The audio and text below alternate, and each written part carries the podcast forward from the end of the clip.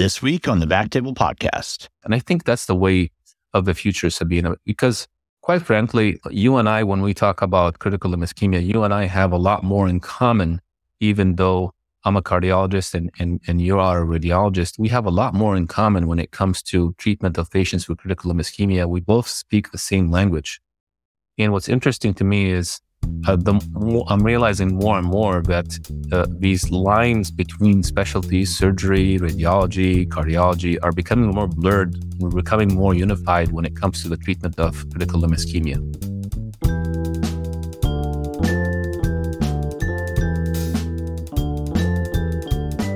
Hello, everyone, and welcome to the Backtable Podcast, your source for all things IR and endovascular.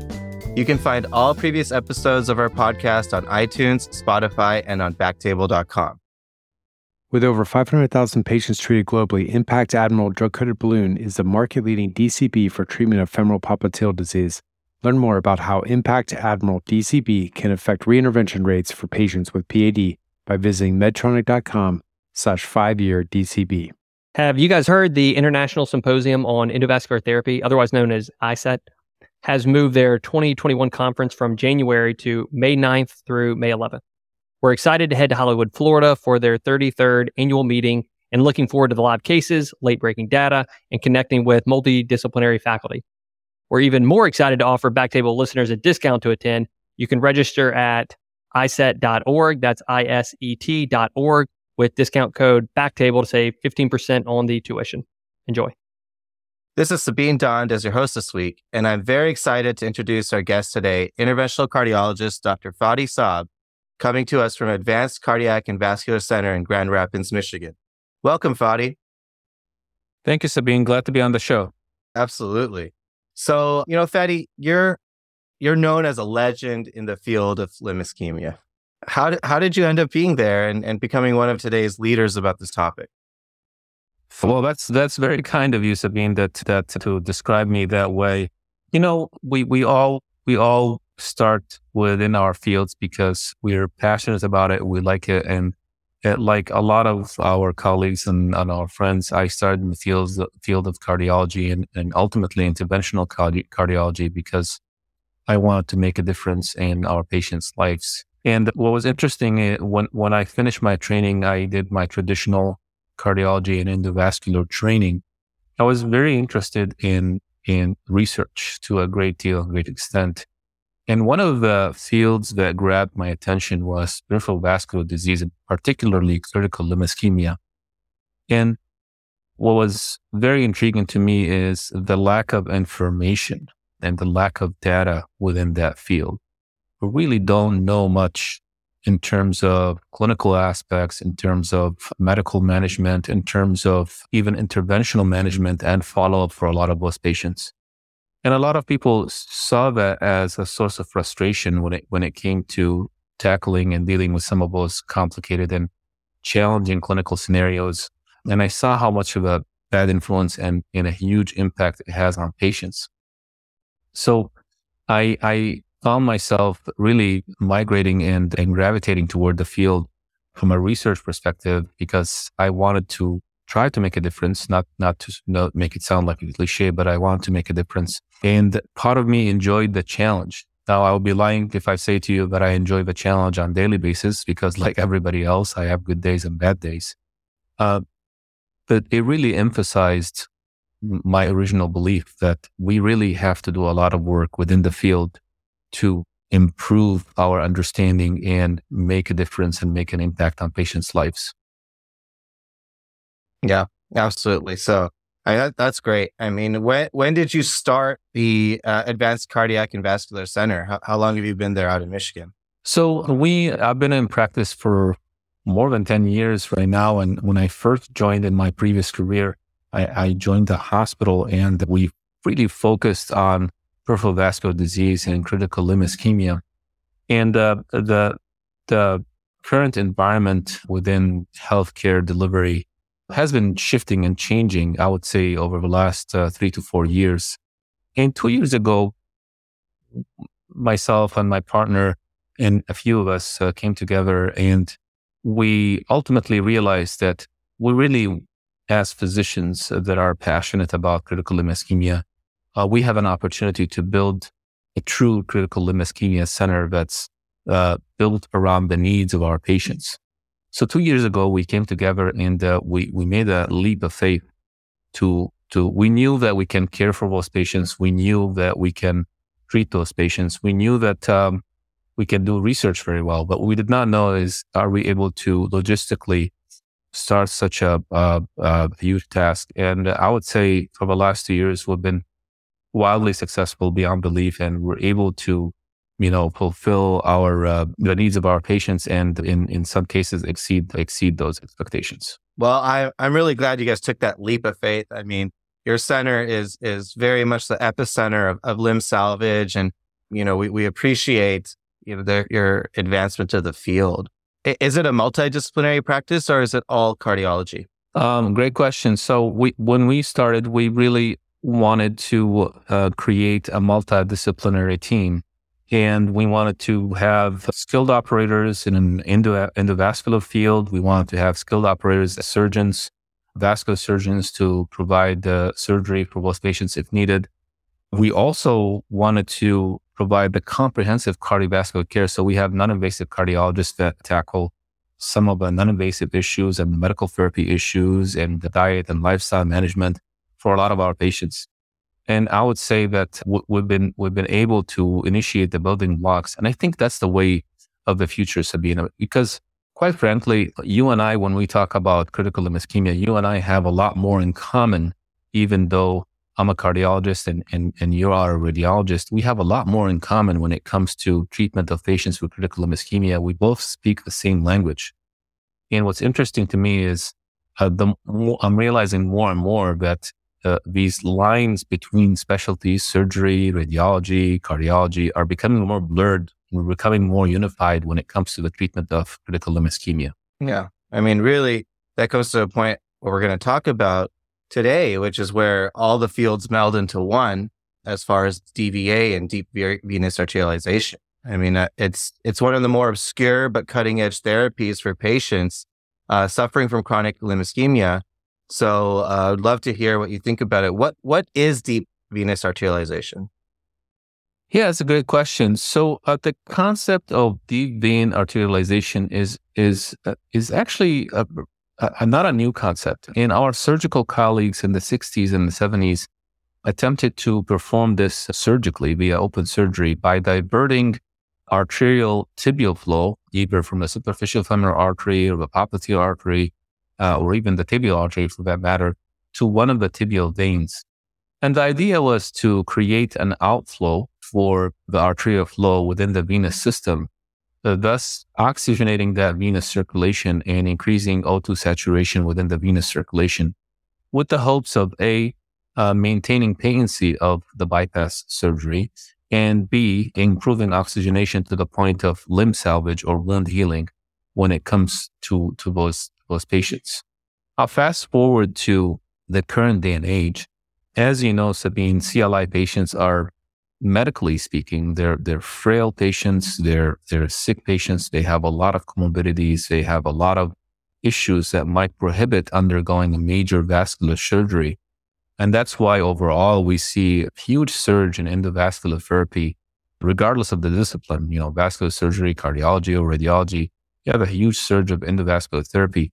So the idea of deep vein arterialization or percutaneous endovascular deep vein uh, arterialization kind of uh, presented itself again uh, through a couple of uh, small trials in really trying to address a need within within the sick population. And then, I mean, you're you're connecting the artery to the vein, but then how isn't the vein bringing all the blood to the heart? So how is it actually bringing it to the to the area of limb loss or tissue loss? G- great question. So one of the one of the things that I I try to explain to the patients, the idea is to divert the blood flow at least percutaneously, what we do right now, um, outside the premises of any randomized trial, is connect one of the tibial arteries to one of the tibial veins. Preferably, in, in, in most cases, it it tends to be the posterior tibial artery.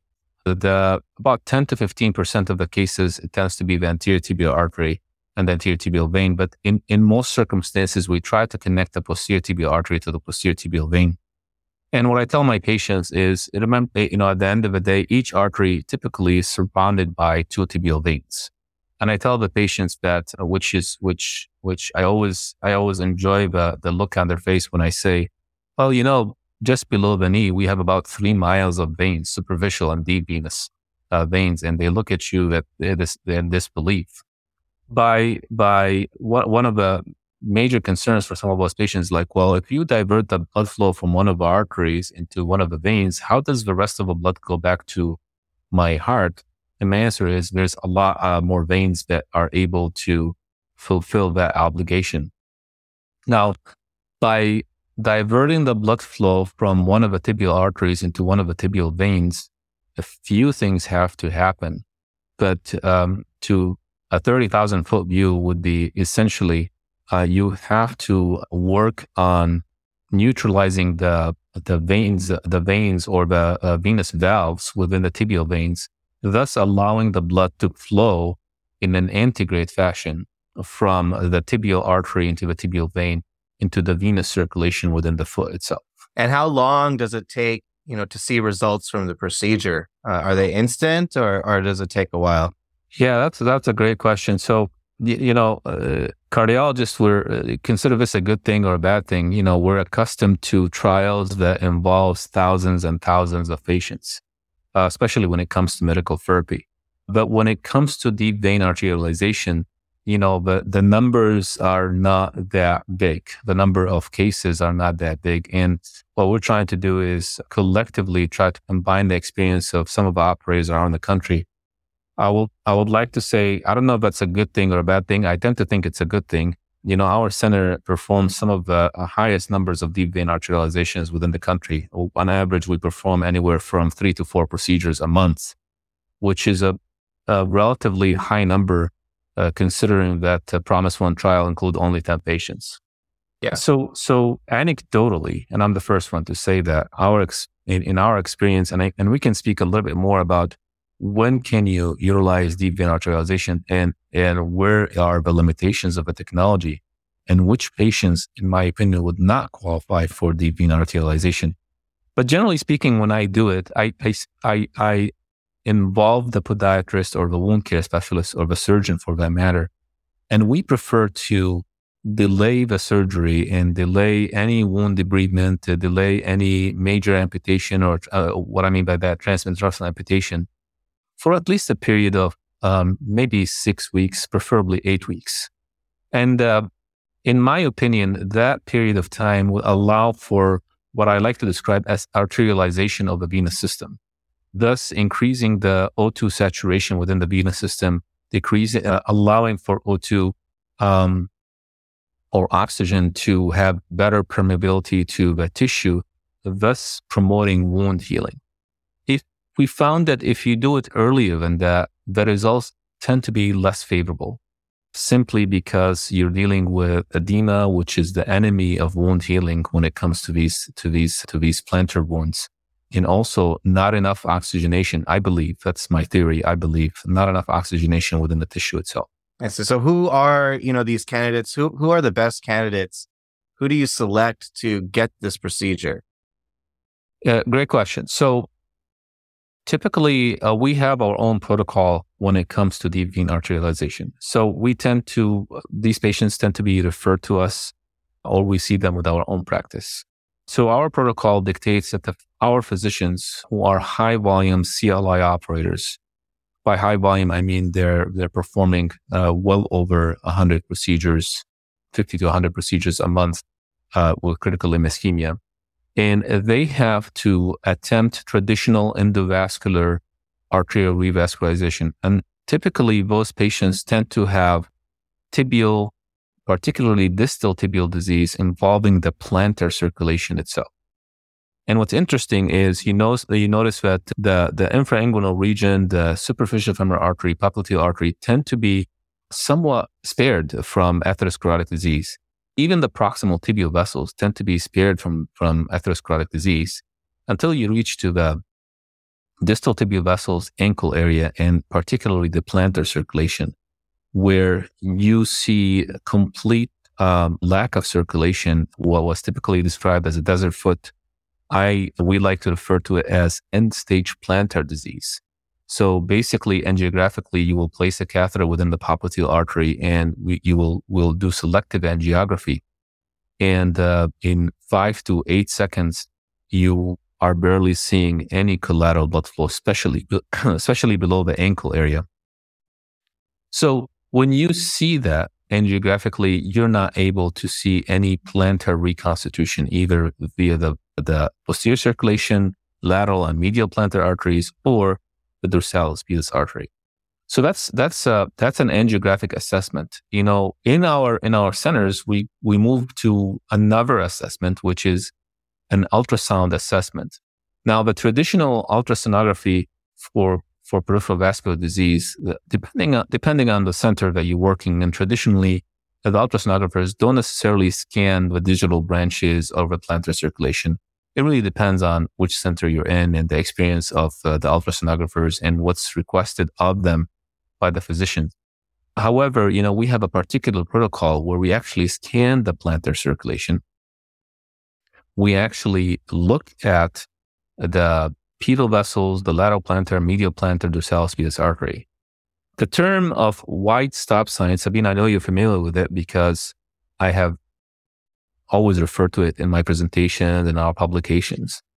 And I just, if you don't mind, I'm going to explain it to the audience a little bit. The term white stop sign refers to complete opacification of these plantar vessels when you evaluate them on ultrasound. So you're really unable to discern the multiple layers of these tibial vessels. Uh, and you see a lot of acoustic shadowing when you're looking at the vessel on the ultrasound. And for the lack of a better term, we've actually published a paper where we evaluated these vessels, including the white stop sign. We, we published a review article that looked at the pathology of these vessels. And um, you actually see bone neogenesis within these vessels. It's complete destructions of all the layers within the vessel uh, itself. So you are unable to reconstruct the vessel via traditional endovascular approach. You are unable even to bypass this vessel in a in an endovascular approach because there's there's no no hibernating lumen that you can saw the vessel to. It's like a brick wall, basically. It just it's a white stop sign for sure. How often are you scanning these vessels in the plantar circulation when it's a desert foot uh, but you don't see a white stop sign. So, so, so to piggyback on on the, on the first question, you know that's why we we spent a lot of time trying to attempt this traditional endovascular approach. So if we don't see if we don't see white stop sign, if we are able to do selective angiography and we realize that there is hibernating plantar circulation or dorsalis pedis artery circulation, then the patient is not at a stage where I would describe them as end stage plantar disease. But if we do that and, and we see that it's truly that, it's truly it's end stage plantar disease, then, then we make a decision of, okay, we have to prepare the patient for deep vein arterialization. And I would say that within our patient cohort, and I'm, I'm going to say that it's, it's, it's a, it's a biased sample because we're a referral center and uh, 93% of the patients that we treat are critical limb ischemia patients.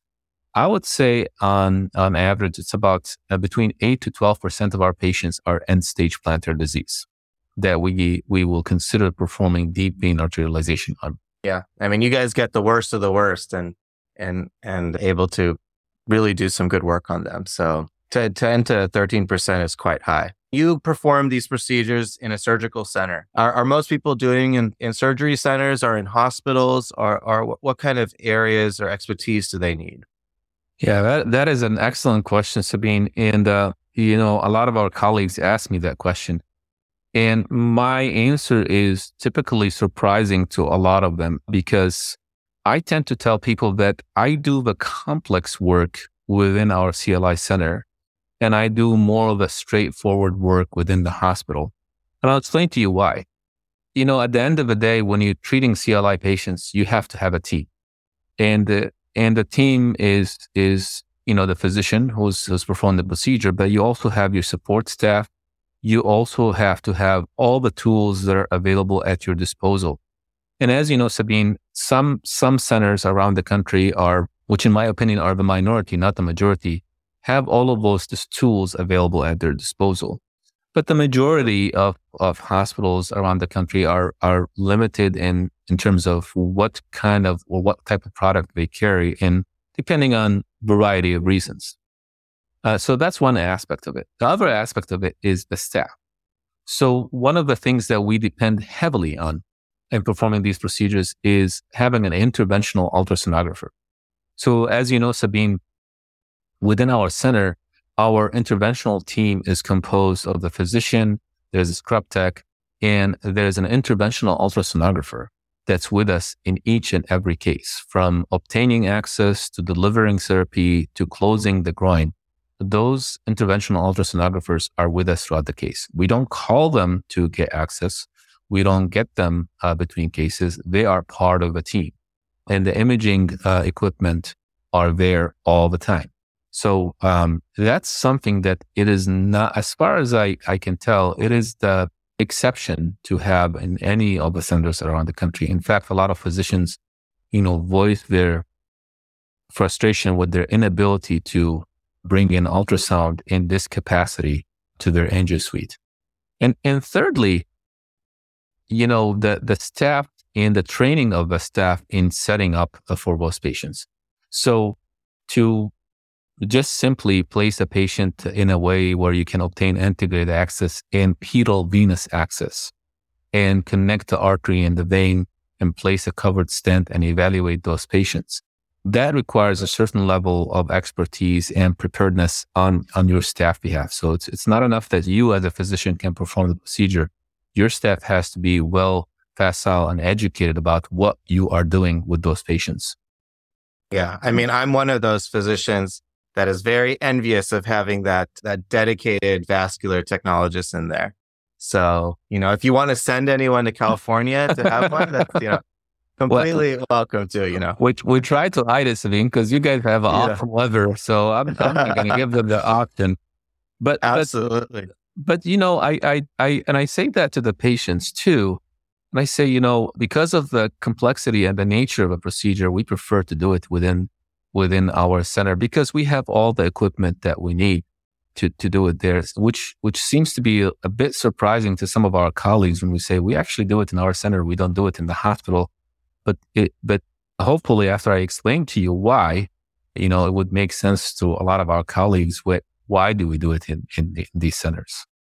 Yeah. I mean, it makes total sense. I mean, you guys are specialized and have all the equipment and the team that's ready to do that. I mean, these, these cases are more than just the technical aspect. Everyone has to be passionate and, and dedicated.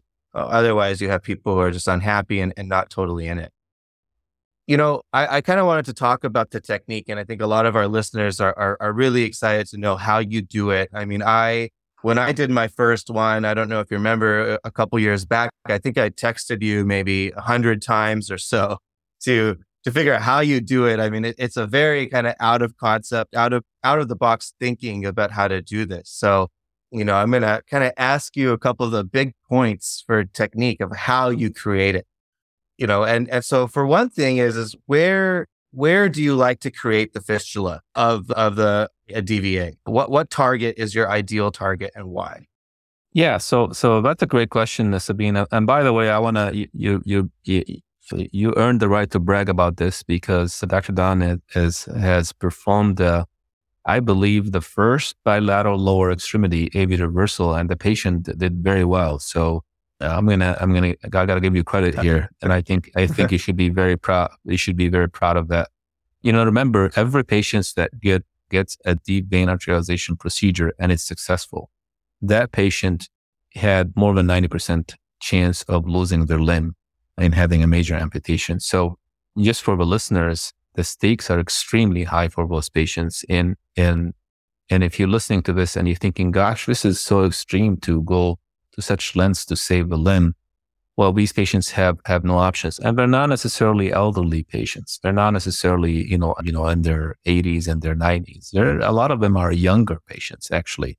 I'm, I'm assuming, Sabine, we're going to talk a little bit more about that. But going back to your question in terms of the technical aspects, which which a lot of physicians are interested in.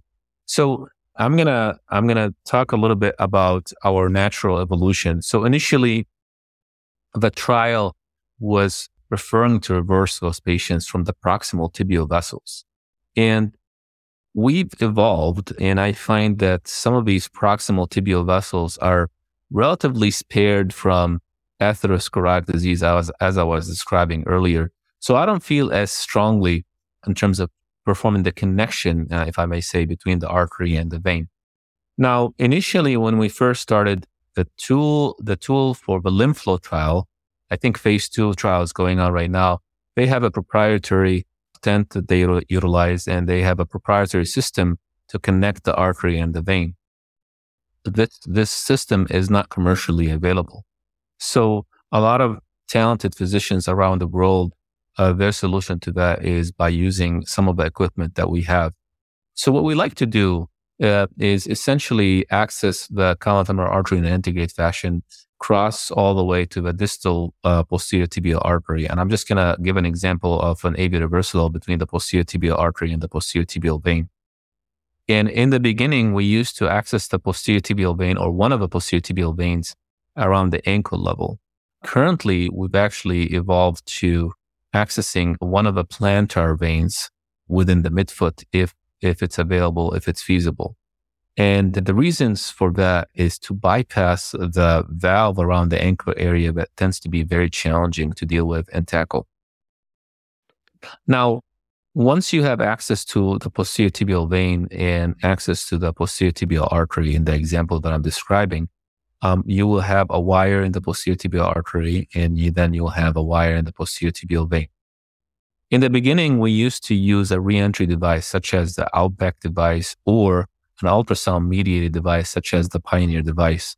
You know, the Outback is from Cordis, Pioneer is uh, from Philips. It has an ultrasound on it. And we will inflate a balloon within the posterior tibial vein. We generally usually pick a 4.0 or a 5.0 by 120, 150 millimeter length balloon, a little bit on the longer side. And if you use if you use the Outback device, you will aim it toward puncturing the balloon within the vein. And we have had uh, multiple presentations in the amputation prevention symposium in terms of how to perform AV reversal. And uh, one of the platforms that we utilize, all of us, the CLI fighters, uh, Sabine is one of them, is Twitter. So for the audience that's listening to us, I hope you follow Sabine and some of the CLI fighters, including myself, because we post a lot of these videos and you're able to see it live. Um, but nonetheless, you aim toward puncturing the, the balloon within the posterior tibial vein and thus allowing yourself to advance the wire from the posterior tibial artery through the needle into the posterior tibial vein. So now you have wire that ran from the artery into the vein when we first started doing this, Sabine, and, and I know you know what I'm talking about. You know, you, you, the first thing you expect as a physician that when you take an angiogram, you're gonna see extravasation of contrast from the artery mm-hmm. vein. And what was surprising to a lot of us, even after you balloon the connection between the artery and the vein, you see the contrast basically going from the artery into the venous system without any extravasation. You know, sort of what we what we're talking about. And and I talked to a lot of our surgical colleagues uh, about this, and it has I believe it has to do with the fact that the arteries and the veins are within this fascicle uh, that does not allow for extravasation to have, and and for the blood to go to the areas of less resistance, which is going to be the venous system. So now, after you establish the connection between uh, the artery and the vein, remember you have a sheath, uh, or we prefer to place a sheath within the venous system also we used to remove the sheath and start to work from there. And again, we evolved from that. We actually maintain the sheath within the venous system. And we, we perform sequential balloon angioplasty of the arteriotomy site or the AV fistula site between the artery and the vein, 2.5, 3.5, almost 4.0 balloon slowly. And, and I would say that we actually uh, prefer to perform atherectomy within the arterial side of the tibial artery because that artery needs to be stretched at least to about 3.5, 4 millimeters, which is a concept that a lot of physicians might not be comfortable with. but eventually you're going to need to do that depending depending on what you end up placing for the patient. I want to go back and talk about a little bit about how you can connect the, the create the connection between the artery and the vein. So we used to use the Outback device. We used to use the Pioneer device. And now what we started doing, and that goes back to the team that you have, our interventional ultrasonographers are, are, are so well trained that we can actually place a balloon within the posterior tibial artery and place a balloon within the posterior tibial vein and visualize them under ultrasound and under extravascular ultrasound, puncture the vein into the artery or the artery into the vein and create a connection that way without the use of a reentry device. So thus you're saving yourself a step in terms of connecting the artery and the vein for, for those patients. So in, and I've showed multiple examples of that on, uh, on, on my Twitter feed. And uh, I know some of the CLI fighters have some really nice examples of connecting the artery and the veins. And Sabine, our interventional radiology colleagues, actually, you guys are the pioneers in terms of, you know, using a snare and, and capturing the snare percutaneously or under fluoroscopy. So, you know, I'm not going to take credit for that. I, if, if anything, the idea came to me from, from watching some of those videos. But after after you create the the inline wire between the artery into the vein and the and we we try to make sure that the we try to make sure that the wire is still within the venous sheath. So this way we're creating a railing system. And after you perform atherectomy of the tibial artery and sequential balloon angioplasty, this is a concept that, uh, depending on what you do uh, in your practice, you got to start stretching the, the vein and we try to stretch it at least up to five millimeters.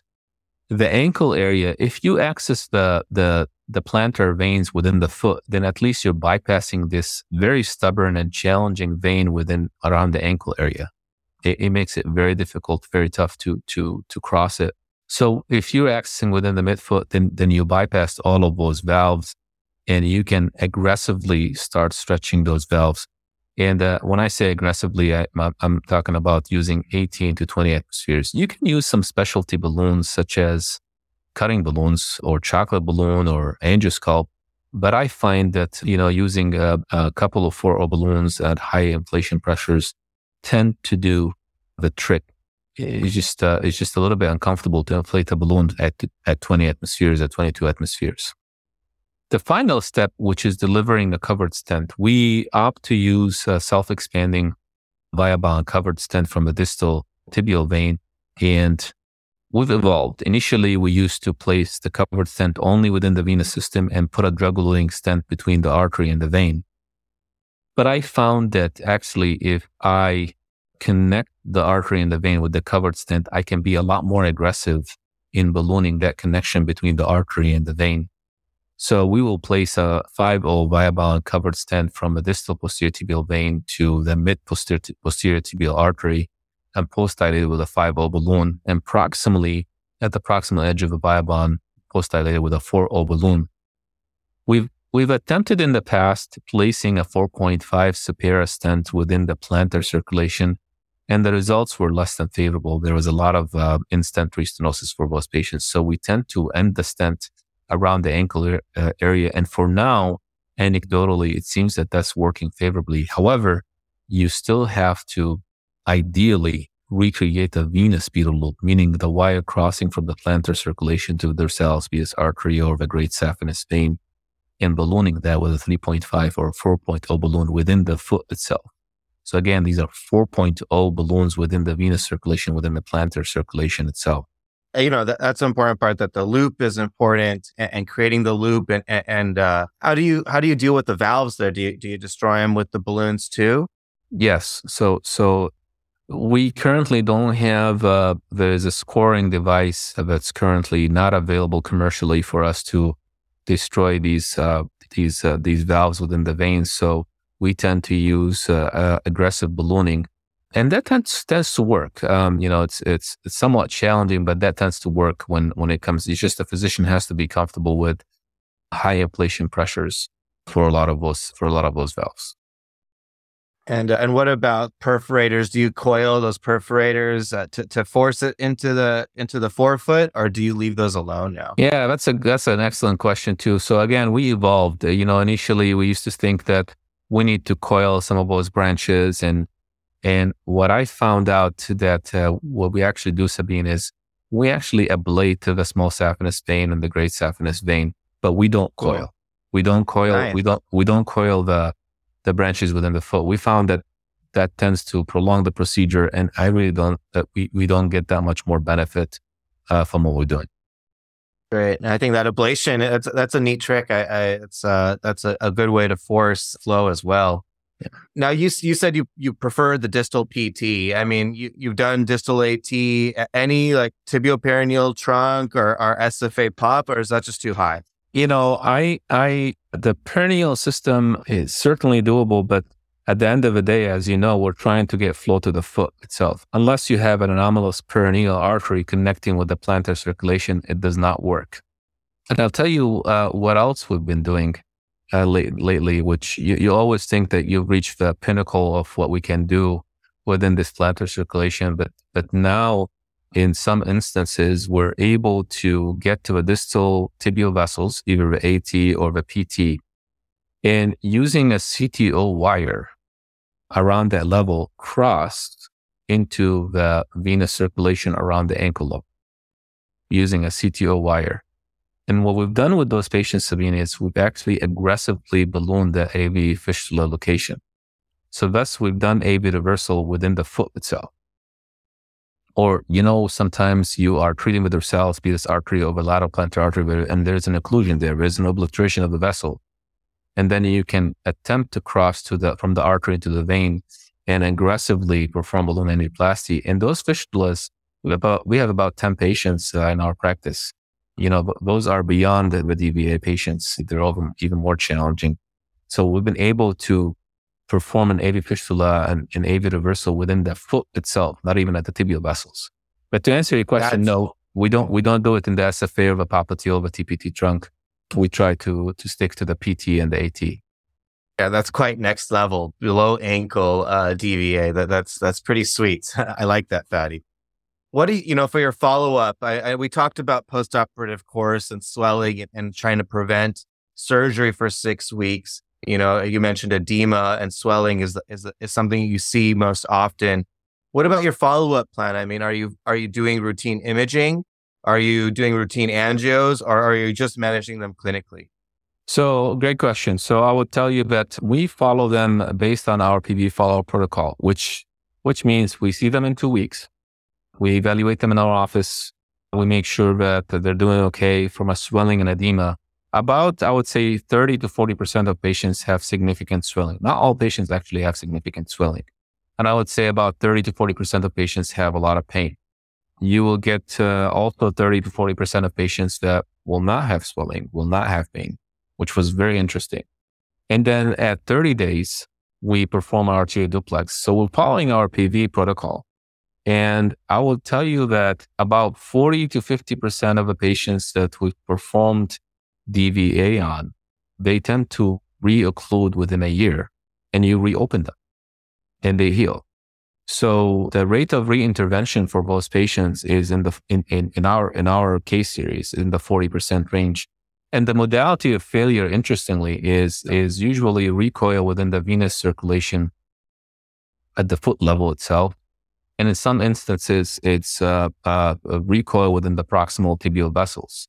But the majority of, of the failure modalities have been at the distal venous connection between the covered stent and the foot. Yeah, I, I found it pretty amazing at, at, AMP when you showed, you know, cases where even when the arterialization, when the fistula or, or stents had occluded, the patient still had oxygenated flow to their foot. And then this was this was a pretty remarkable concept, and it shows how how amazing our bodies are. You absolutely. see this often? Yeah, absolutely. You know, it's it's it's it's puzzling. You know, Sabine, it got me thinking that with these patients, maybe all we need is to get this temporary improvement in oxygenation levels, uh, allowing them to meet the demands or the extra demands of the body for wound healing. And even if the AV fistula or reversal occludes, we've helped them get over the hump or the significant demand to achieve wound healing. And and you know, we don't have a lot of wins with CLI patients, but those were one of the pleasant discoveries that we've noticed in in our practice.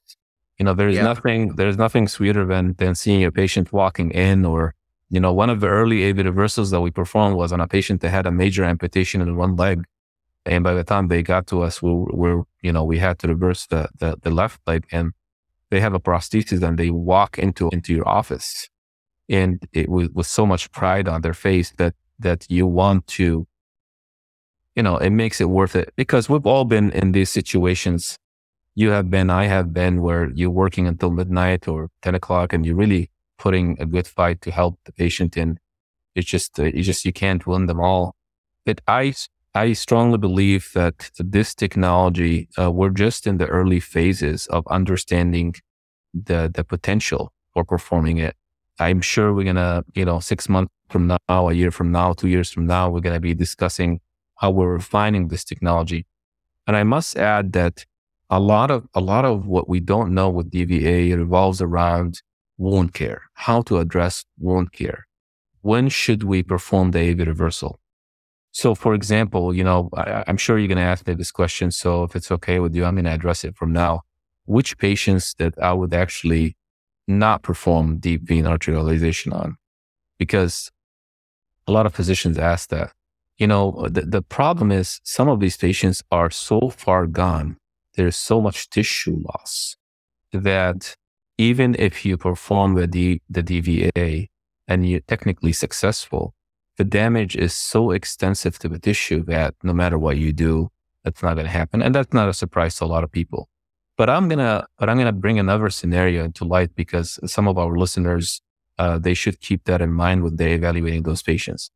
I've had patients where you actually, if they're having wounds and rest pain at the same time, Sabine. That's that's a, that's an interesting combination in the sense that if they have end stage plantar disease, they're having rest pain and they have active wounds. When you scan those patients under ultrasound, you see significant subcutaneous edema and you see that the venous system itself is collapsed or thrombosed, for lack of a better term. And those patients do not benefit from DVA. And I, I say that from experience. So in terms of selection criteria for those patients, you know, those, those are technically challenging cases. And uh, right now, I don't perform DVA on those patients. If They're having rest pain and, and they have significant tissue loss. And I'm examining them doing our extravascular ultrasound evaluation before the procedure. And you really don't see adequate venous structures. Then you should not be performing DVA on those patients. Yeah, that's a that's a good point and, and a good teaching point you know i mean not everyone you know who's who's end stage plantar disease can can be a candidate and you know thank you for sharing that tidbit you know for those you know this is obviously a procedure that you know someone who is not experienced in, in critical limb ischemia and, and doing advanced pvd therapies should be doing but someone who is you know pretty experienced and wants to learn how, how would they go about trying to learn these concepts? What are some things that some educational materials or conferences you recommend for, for our listeners to go to? Yeah, good question, Sabine. And, and I would tell you that, you know, we, we're getting a lot of requests from physicians that would like to learn about the DVA and learn about the procedure. Uh, just, uh, you know, a disclaimer. I, I, have to remind all of our listeners that, uh, you know, this is really early technology. Uh, we really don't understand uh, uh, all the nuances of it. We're trying to, I'm personally trying to create some sort of webinar, every quarterly webinar where we can actually broadcast some of these AV reversal cases to, to some of our audience and address some of those questions. Uh, so that's one venue that, that did not happen yet. So, but one of the, the other venues, you know, the Amputation Prevention Symposium or AMP, this year was virtual. We dedicated significant amount of time to talk about end stage plantar disease and end stage CLI patients. And we spoke quite a bit about deep vein arterialization for those patients. And, and finally, Sabine, you and I are part of this uh, important group called CLI Fighters. We are um, a committee of uh, Global Society of Critical Limb Ischemia. So if you're a physician that's passionate about this, regardless of your discipline, I strongly advise you to join the CLI Global Society. It's a multidisciplinary group of physicians that really a patient and a physician advocate to empower us CLI operators and CLI fighters that are trying to think and find ways to treat some of these complex and challenging uh, cases for patients. Absolutely. I mean, I think having resources like how I had you as a resource to, to do my first couple and and I think, you know, all of the CLI fighters out there happy to help. So for any of our listeners who need anything, I think reaching out, you, you guys, you and Jihad have been a great resource. And we're very much looking forward to what more you can advance this field because you guys are doing great, great stuff. So thank you so much for being a part of today's uh, podcast. I mean, we could keep on talking about this, but maybe we'll go into a little bit more detail next time too. So thank you, Fady. Thank you, Sabine. I really appreciate the opportunity to be on your uh, podcast and and have the opportunity to speak to a lot of your listeners. So I really appreciate it. Absolutely. Thanks, Fady. Take care.